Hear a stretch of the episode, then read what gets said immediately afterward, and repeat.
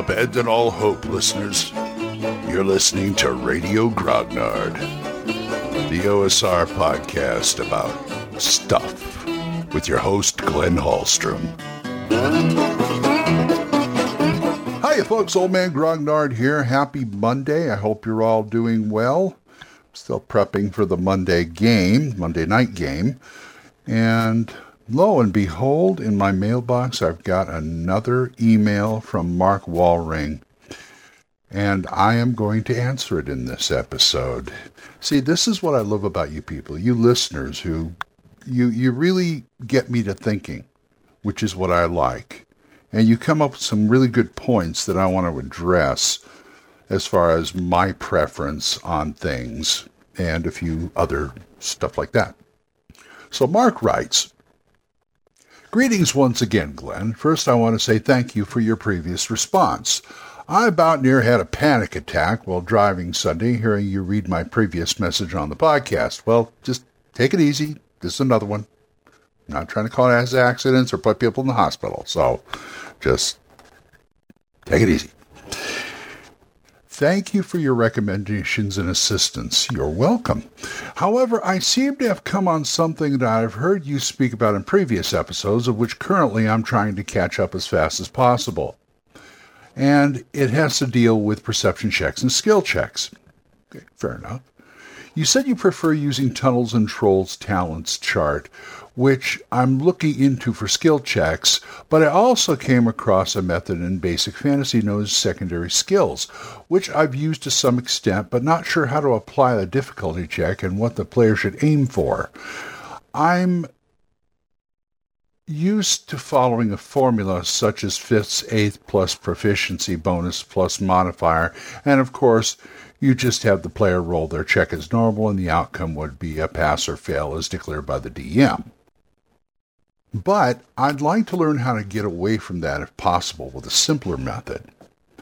I've been told default thresholds are 10 for easy, 15 for medium, and 20 for hard checks. What do you think on this for checks?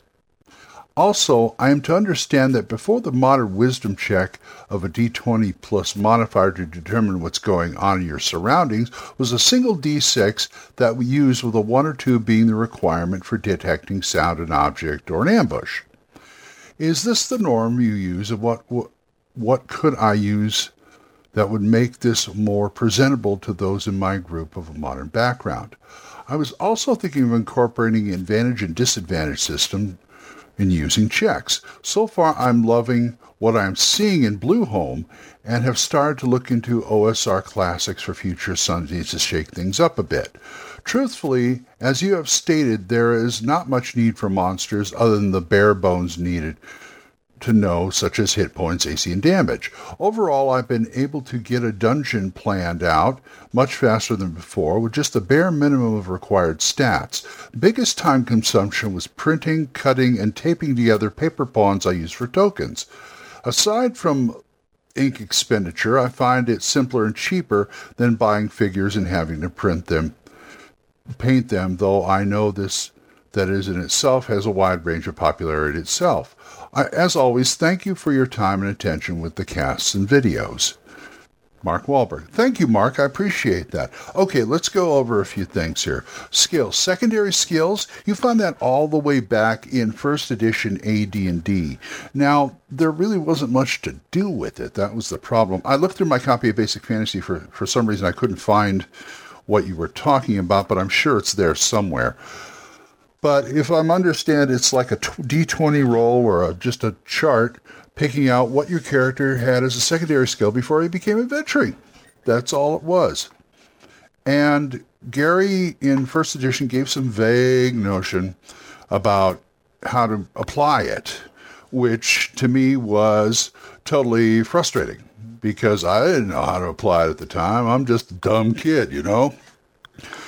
And Tunnels and Trolls is good. The talent section is good. That slowly started in, I believe, seventh level, seventh edition. I'm sorry, seventh edition uh, Tunnels and Trolls, and of course, deluxe Tunnels and Trolls. But it it works.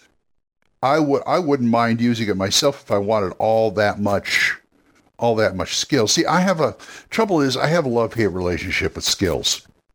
I like some skills, but not too much because I've always bothered me. What did these people do before they decided to pick up a sword and shield and go adventuring? You know, they it's not like they lived, you know, they existed in a vacuum or something, and then they just came to being saying, "Hey, I want to go adventure." So, on the whole, I've always looking for it's always background stuff for me, and it could apply into the games.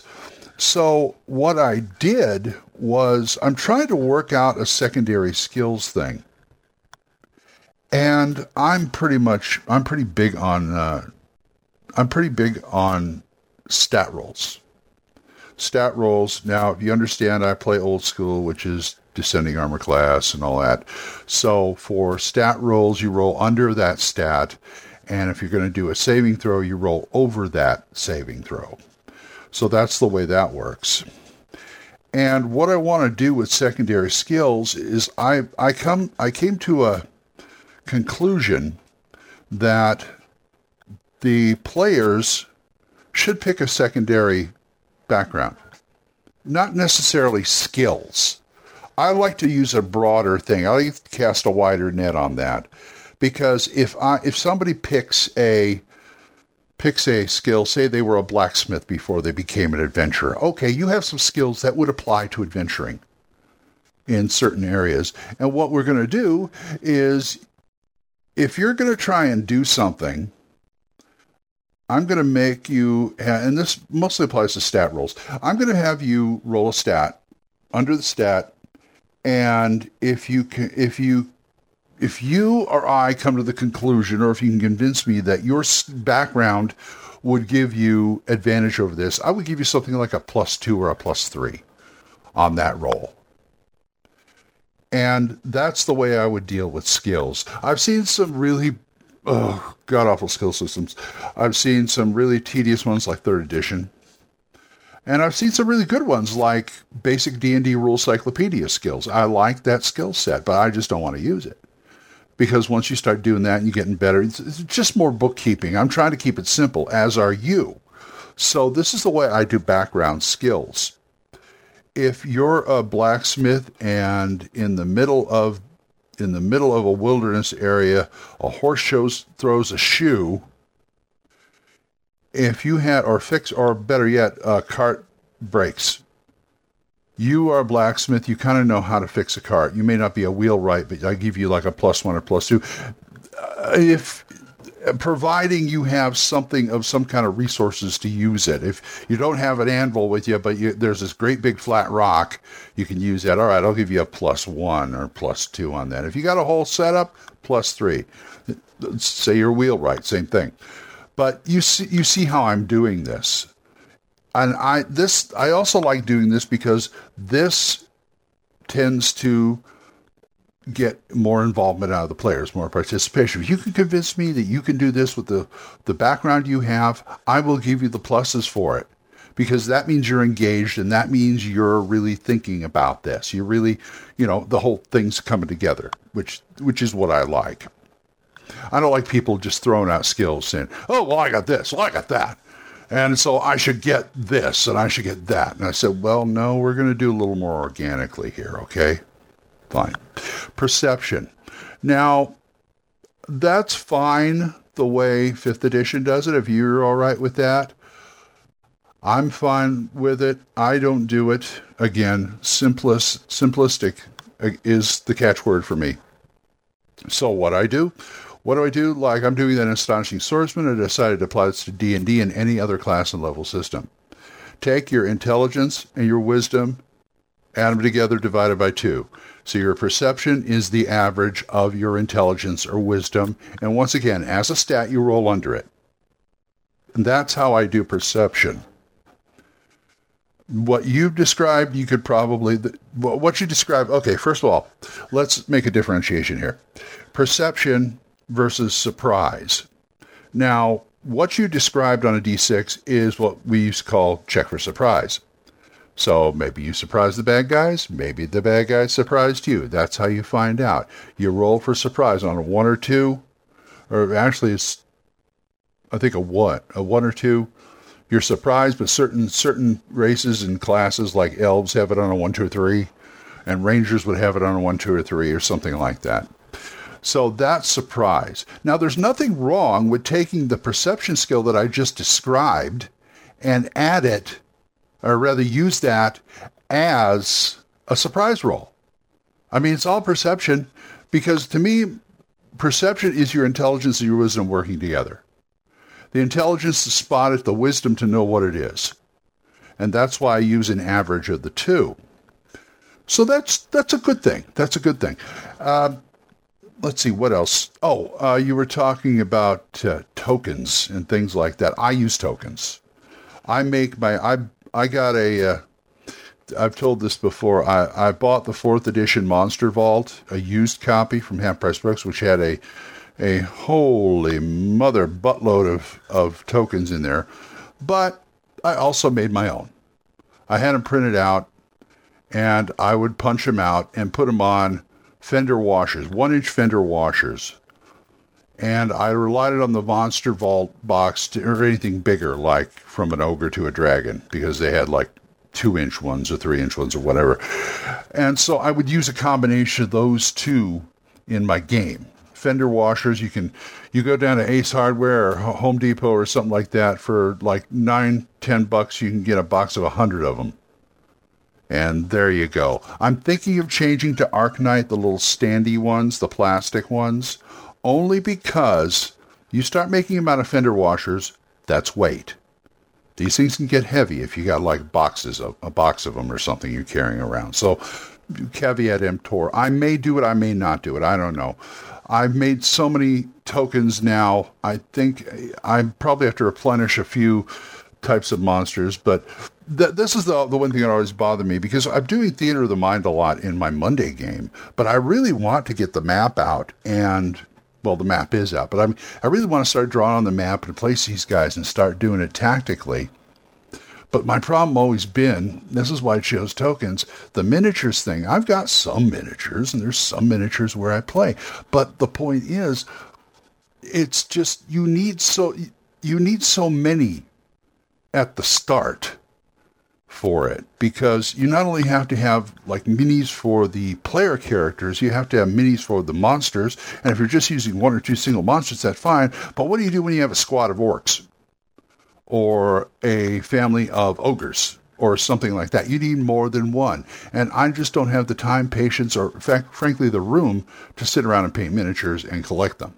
So I use the tokens because those are easy to print out and easy to, to deal with.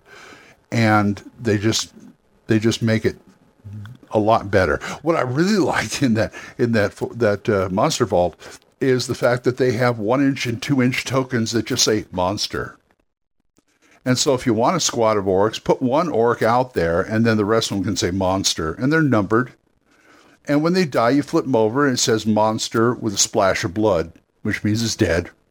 So those are really nice. Fender washer, one inch fender washers.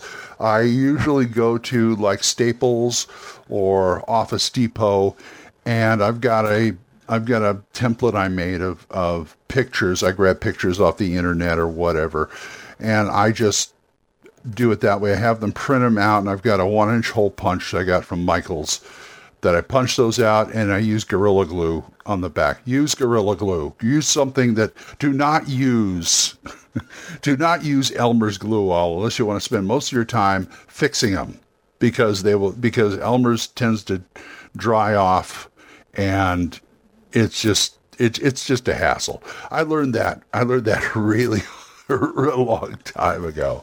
Anyway, I got to start my day. So tell you what, I, if you guys want to argue this point or talk to me about anything else, you can drop me an email, as he did, at oldmangrognard at gmail.com, or you can drop me a voicemail on Anchor.